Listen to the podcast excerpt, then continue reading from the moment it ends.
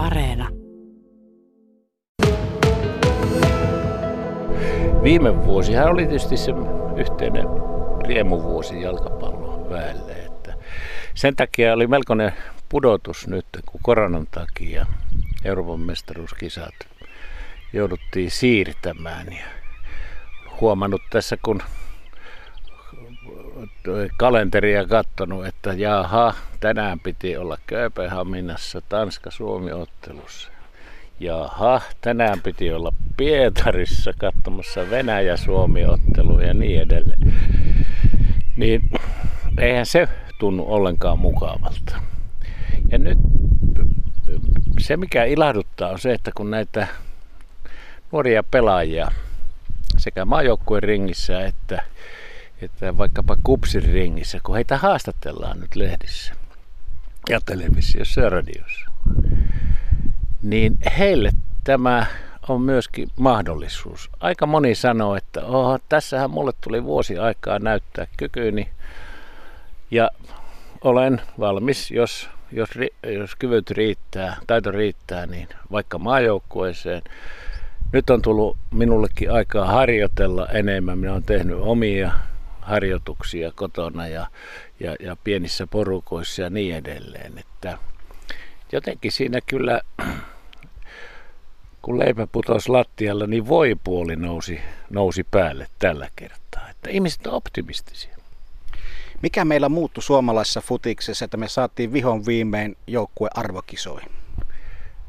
Se oppi joukkue pelaamisesta, koska viime kädessä yksilöt on erittäin tärkeitä tietysti, mutta viime kädessä se on kuitenkin joukkue, joka voittaa pelit. Ja, ja näissä maailman jalkapallohistorian suurissa otteluissahan se on aina sitten niin, että sitten yllättäen alisuorittajakin saattaa kääntyä, kun se löytää sen joukkueen vaihteen.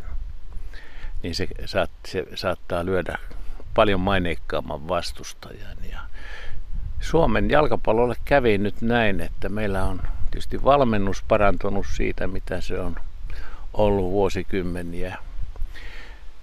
Meille muutama vuosi sitten, varsinkin vuonna 16, niin nousi eurooppalaiseen keskusteluun tämmöinen esikuva kuin Islanti, Tampereen kokoinen valtakunta, jossa, aikoinaan sitten ihan sanottiin, että ei saa valmentaa, ei isät, sedät, enot, tädit, ei saa valmentaa, jos ei heillä on valmentajatutkintoa.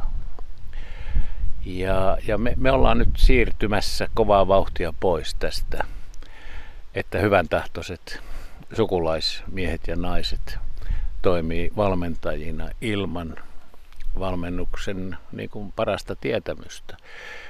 Ja se on tietysti palloliitto, tekee johdonmukaista työtä siinä ja seuratkin näköjään varojensa ja kykyjensä mukaan. Ja, ja valmennuksen taso ja sitten idea siitä, että joukkue huonoimmillaan on yhtä hyvä tai huono kuin se heikoin lenkki. Mitä mieltä olet naisfutiksen tasosta? Taisit tuossa ennen haastattelua vinkata, että viikonloppuna lähdet katsomaan, miten kupsin naiset pelaa honkaa vastaan. Niin mitä sä ajattelet siitä kokonaisuutta? Sehän on myöskin tehnyt renesanssin koko maailmassa, voi sanoa, kun siitä tuli televisiolaji.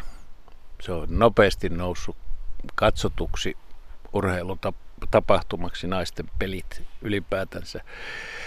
Ja siinäkin nähtiin, että vielä silloin kun Suomi järjesti täällä naisten EM tuossa kymmenkunta, toistakymmentä vuotta sitten, niin Suomi oli ihan hyvää eurooppalaista tasoa ja nyt joutuu pinnistelemään, koska muissa maissa on otettu niin paljon askeleita siihen suuntaan.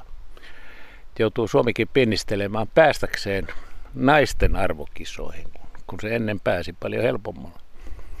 Mutta se on vaan hyvä, koska kilpailu, kilpailu piristää ja, ja nyt kun oli nämä naisten isot kisat ja televisiossa kyllä mä katselin useammankin ottelun siellä, siis sanotaan useimmat ottelut, varsinkin sitten loppuvaiheessa.